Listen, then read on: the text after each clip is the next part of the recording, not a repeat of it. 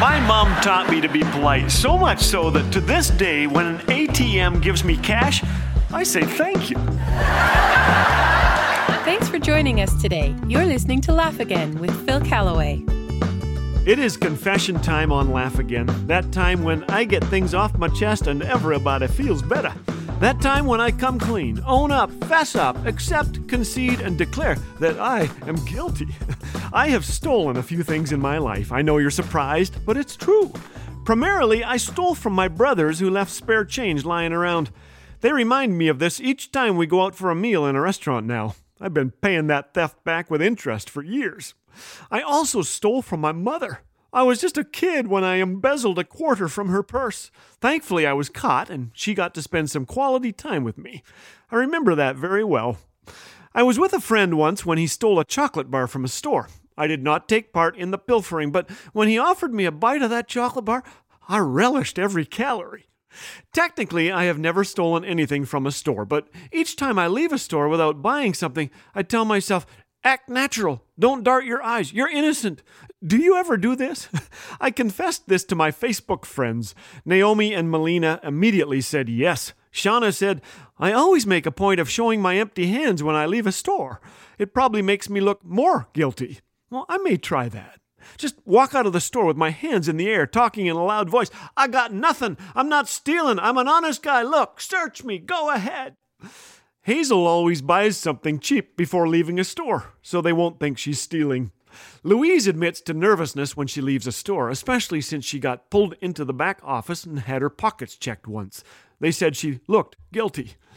Faith admits that she stole and ate a grape once in a store. Her mom made her tell the store owner and apologize. Well, way to go, mom. Karen says, I've actually left the store, gone home, unpacked everything, noticed I have something I didn't pay for, gone back to the store and paid for it. That's happened to me three or four times at the same store, she says. Once the clerk forgot to scan the heavy cases left in the cart. It was worth more than $50. Way to go, Karen. You went back. I once got home from the store and discovered I had packed the wrong kids into our car seat. Not really. I made that one up. Sharon says she was shopping for a belt. She put several over her shoulder while trying on the others. Then she paid for her purchase. Leaving the store, her husband said, Are you stealing that belt on your shoulder? Her face went chalk white. She walked back in and returned the belt to the display where she found it.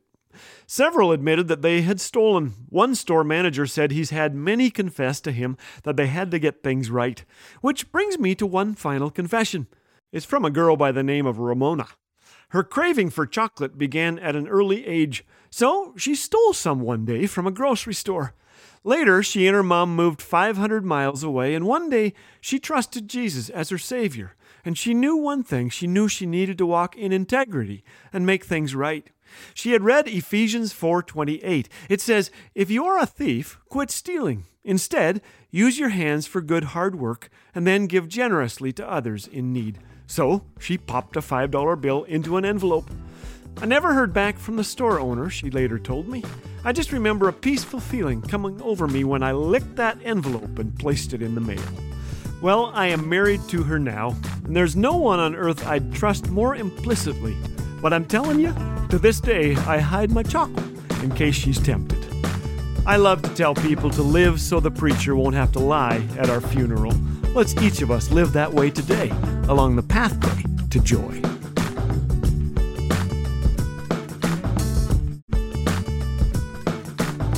Did you know that the Ministry of Laugh Again is funded almost exclusively by its generous listeners? And one of the most impactful ways you can support Laugh Again is by joining the Friends of Laugh Again monthly partner program. By committing to a monthly gift, you'll help amplify these messages of hope and joy to hearts and homes that so desperately need them. To learn more about becoming a monthly partner, visit laughagain.org. Laugh Again, truth bringing laughter to life.